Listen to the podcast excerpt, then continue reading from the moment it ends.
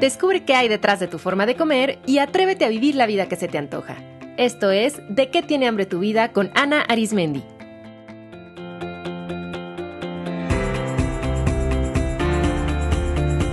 Este es el episodio 291. Tu trastorno mental no es un fracaso.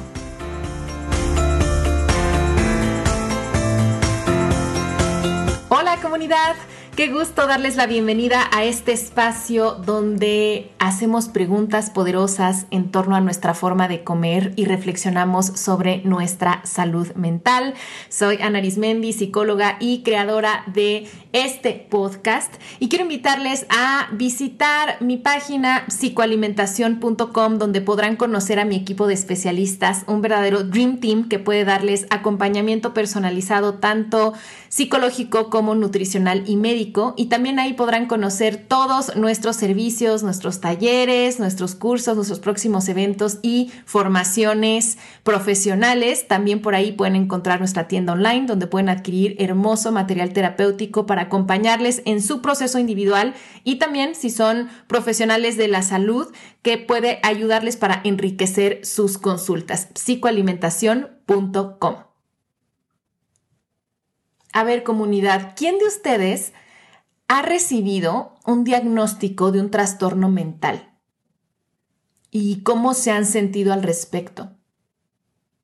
Los trastornos mentales son la amplísima gama de alteraciones en la salud mental que afectan el estado de ánimo, el pensamiento y el comportamiento. Por ejemplo, ahí están los distintos tipos de depresión, de ansiedad, el estrés postraumático, el trastorno bipolar, el déficit de atención, los trastornos alimenticios y un largo etcétera. Regresando a la pregunta inicial, si han recibido un diagnóstico, ¿cómo se han sentido? Si lo ha recibido un familiar o una persona querida, ¿cómo ha sido para ustedes? No hay una forma única en la que se responde ante la noticia de un diagnóstico de un trastorno mental. Cada persona responde de formas muy distintas y eso tiene que ver con muchas de sus condiciones sin embargo, lo que sí es muy común es que se experimenten diferentes tipos de emociones y que lleve un tiempo el procesar la noticia del diagnóstico. Mientras que puede sentirse para algunas personas alivio al poder ponerle un nombre a eso que se venía experimentando, al saber que este trastorno tiene una serie de características, que se ha estudiado, que quizá hay un tratamiento, eh, eso les puede dar sensación de entendimiento, un poco más de seguridad, de certeza. También puede reducir la sensación de soledad al saber que pues, no son las únicas personas que viven con ese diagnóstico y entonces ya no se sienten aislados como bichos raros. También al mismo tiempo se puede sentir mucha desesperanza, confusión, incertidumbre, miedo. También puede sentirse por momentos compasión, autocompasión y también culpa y vergüenza y muchísima angustia. Y también en muchas ocasiones se experimenta la sensación de fracaso. Y es de esto último de lo que les quiero hablar hoy. Muchas personas sienten que vivir con un trastorno mental es un signo de fracaso personal, de que fallaron, ya sea que fallaron en su autocuidado, que fallaron en las decisiones que tomaron, que alguien les falló o que su cuerpo, por ejemplo, les ha fallado o que es un signo de que algo hicieron mal o que algo están haciendo mal. Y eso pues genera mucha culpa, vergüenza y por supuesto que puede ser una barrera muy importante para aceptar la realidad del diagnóstico y seguir un adecuado tratamiento o eh, afrontarlo de una forma más amable. Y esta sensación de fracaso yo he observado que viene por varias razones. La primera es el gran estigma que existe en torno a los trastornos mentales.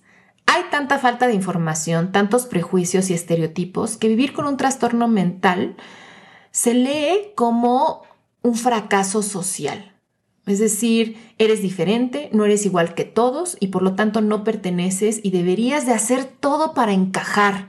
Actúa normal, entre comillas.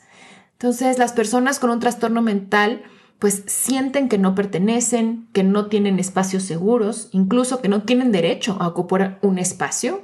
Y obviamente eso genera que iban en un gran nivel de estrés, con mucho miedo al rechazo y a la discriminación, porque aparte esa es la realidad de muchísimas personas que desde niñas han vivido con sobrenombres, con señalamientos, con ocultamientos, con acoso escolar, con bullying dentro de la familia y que han vivido discriminación en las escuelas, en el sistema de salud, en los trabajos. Y por eso en muchísimas familias no se habla del tema. Es mejor ocultarlo, guardarlo como un secreto. Eh, tú actúa normal, eh, soporta el bullying. Y tristemente esto también ocurre en el ámbito de la salud porque, fíjense, la mayoría de los profesionales de la salud no están educados en salud mental. Y, y entonces, pues siguen un modelo con poca información sumamente patologizante. Y entonces están replicando ese mismo rechazo y esa misma discriminación y opresión.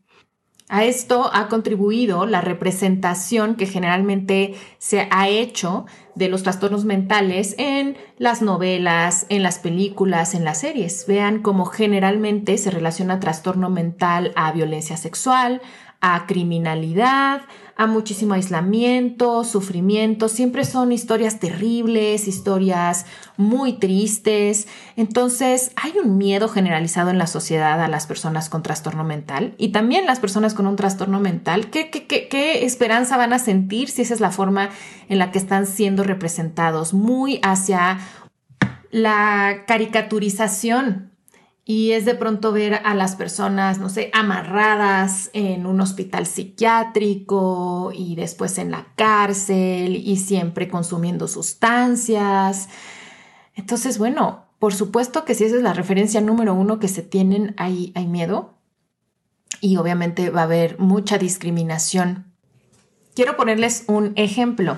En los últimos años se ha estudiado mucho el trastorno de identidad disociativa, que antes se conocía como trastorno de personalidad múltiple.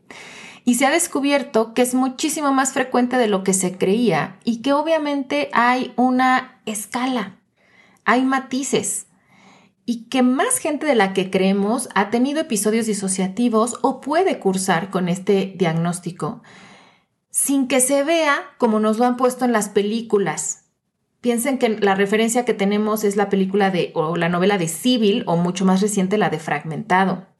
Pero esa no es la realidad, es una realidad exagerada, muy, em, pues obviamente muy para la cultura del entretenimiento, pero que al final genera estigma y también genera mucha desinformación.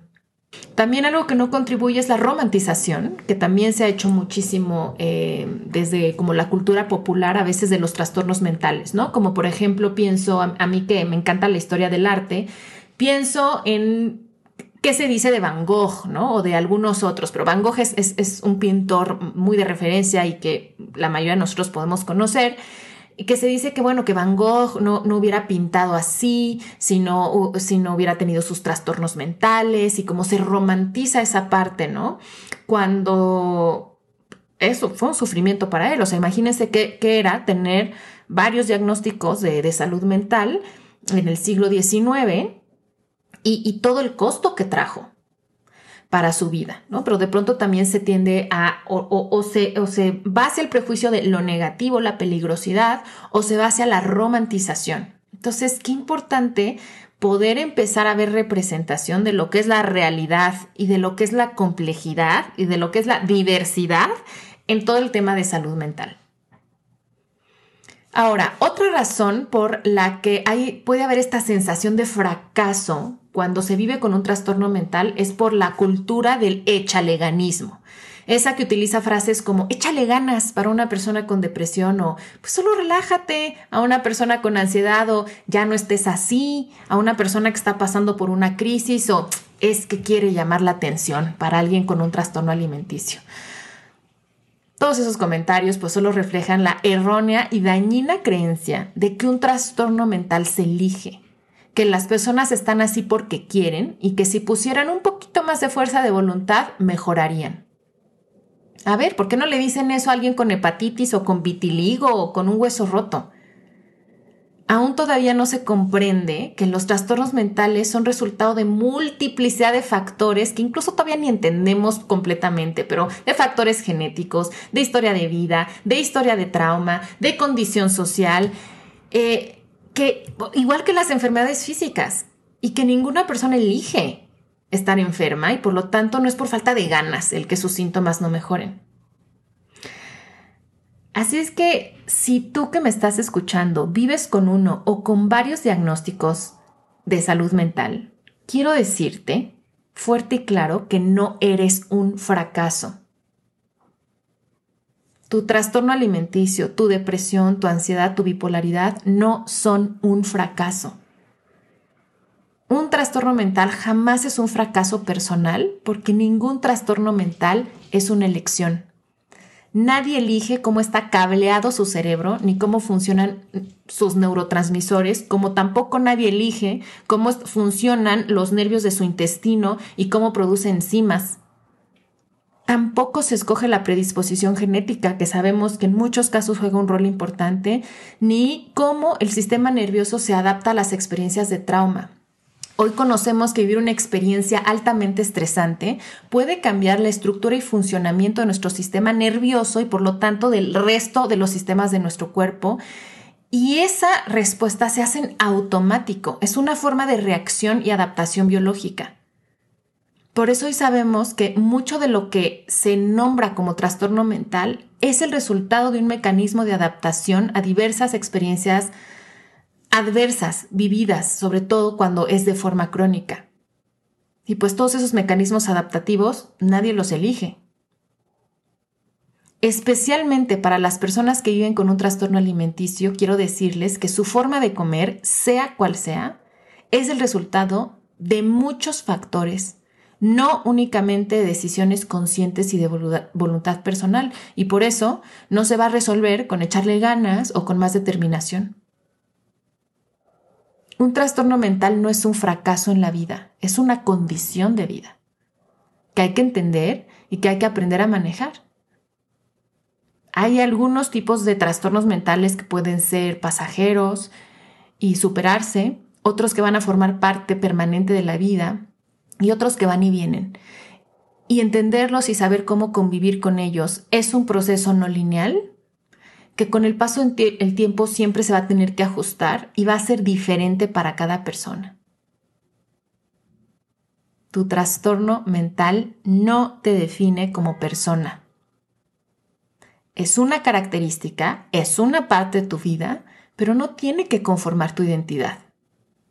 Como cualquier persona, eres un conjunto de todas tus características, de tus cualidades, de tus defectos, de tus habilidades, de tus talentos, de tus gustos, de tus valores, de tus intereses. Quiero decirles, comunidad, que los trastornos mentales tampoco son fracasos familiares. En todos mis años acompañando a personas con trastornos alimenticios, he sido testigo del enorme sufrimiento y la terrible culpa que sienten los padres o a veces las parejas o los hermanos. Especialmente los padres de familia sienten una culpa tremenda, porque mucha de la teoría clásica en psiquiatría y psicología daba prácticamente toda la responsabilidad a la madre y a la crianza. A ver, pero esa idea ya es viejísima, viejísima. O sea, quien sigue con eso está cero, cero, cero actualizado pues en lo más nuevo de la psicología y de la psiquiatría, pero esa idea sigue siendo súper, súper preponderante. Y bueno, también es natural, obviamente, que los padres pues se sientan eh, con esa culpa, ¿no? De qué fallé, qué hice mal, fracasé como mamá, fracasé como papá. A veces también los hermanos sienten mucho eso. Eh, ya hemos hablado en otros episodios que se le da poca voz a los hermanos, generalmente, en los tratamientos de trastornos mentales, todos y muchas veces están sufriendo mucho. A veces sienten también culpa que tal vez si ellos no se hubieran comportado de cierta forma con el hermano que vive con el trastorno mental, o si ellos se hubieran portado mejor con la familia, o que deberían de hacer eh, más cosas para contribuir. Entonces también sienten muchísima culpa. Parejas de personas con trastornos mentales también de pronto dicen que estoy haciendo mal, en que estoy fallando, no estoy apoyando lo suficiente, tal vez me equivoqué si no hubiera hecho esto. Entonces nombremos, nombremos todo, todo lo que se siente también como familiar o como amigo de una persona con un trastorno mental. Pero a ver, si bien la dinámica familiar y todo lo ocurrido durante la crianza sí son factores con una influencia súper importante en la aparición y mantenimiento de algunos trastornos mentales, no son los únicos factores. O sea, reducir un trastorno mental a un solo factor es simplista y francamente ignorante. Entonces, ninguna familia es la, es la, la causa así única, porque ninguna familia causa conscientemente un trastorno alimenticio o un trastorno mental en ninguno de sus miembros. Los padres no son culpables de los trastornos de sus hijos. Que eso no quiere decir que no sean responsables de que una vez que está ahí el trastorno mental, bueno, tomar la responsabilidad de a ver qué hacemos, como apoyo, qué me toca a mí, etcétera. Pero es muy diferente asumir responsabilidad que sentirse con culpa y que ver esto como un fracaso. Muchas, por ejemplo, también mamás con las que he trabajado sienten mucha culpa sobre el embarazo. ¿no? Por ejemplo, ¿qué hice mal? Tal vez no me cuidé, no me hubiera ido de viaje, es que si tal vez no hubiera comido esto. Entonces, a ver, nuevamente, no hay un solo factor que, cause un trastorno mental. Y un familiar con un trastorno mental no les define como familia. Sé que en muchas ocasiones la naturaleza del trastorno es tan demandante que toda la dinámica familiar gira en torno a ello. Sin embargo, es importante durante el tratamiento descentralizar eso. O sea, volver a dar lugar a todos los miembros de la familia, volver a poner a la familia al centro y no al trastorno mental. Rescatar los valores, los gustos, los intereses, los espacios, la voz de cada miembro de la familia, volver a construir un proyecto de vida familiar. Y sé que esto puede ser muy complejo y entiendo la mil serie de factores en torno a esto y que, que para todas las personas va a ser distinto. Sin embargo, es importante saber que un familiar con un trastorno mental no les define como familia. Son mucho más que eso. Ahora, como les decía, que un trastorno mental no sea una elección no quiere decir que no se pueda hacer ya nada al respecto. De hecho, se pueden hacer bastantes cosas, como por ejemplo pedir ayuda, educarse para comprender bien de, qué estamos hablando, de qué se trata, cuáles son las opciones, si tú vives con un trastorno mental, te toca tomar responsabilidad de tu recuperación, de tu tratamiento, aprender a poner límites, aprender cómo dar real apoyo a un ser querido y también encontrar ayuda para ti como familiar o como amigo. Cultivar autocompasión y compasión por los demás, entender que manejar un trastorno mental, como les decía, es un proceso no lineal y único para cada persona. Y también celebrarse por cada avance, ¿Qué tal si en vez de ver el trastorno como un fracaso, comprenden que aprender a aceptarlo y a manejarlo es un gran éxito? O sea, wow la capacidad de resiliencia de las personas que viven con un trastorno mental. Y también qué importante reconocer lo complejo que es vivir con un trastorno mental en un mundo que los estigmatiza. Espero que este episodio haya sido sanador y les ayude a vivir con su condición de una forma más amable. Recuerda que no eres un fracaso por ninguna razón, nunca. Abrazo y hasta la próxima. Esto fue De qué tiene hambre tu vida con Ana Arismendi. Para más información visita www.dequetienehambretuvida.com.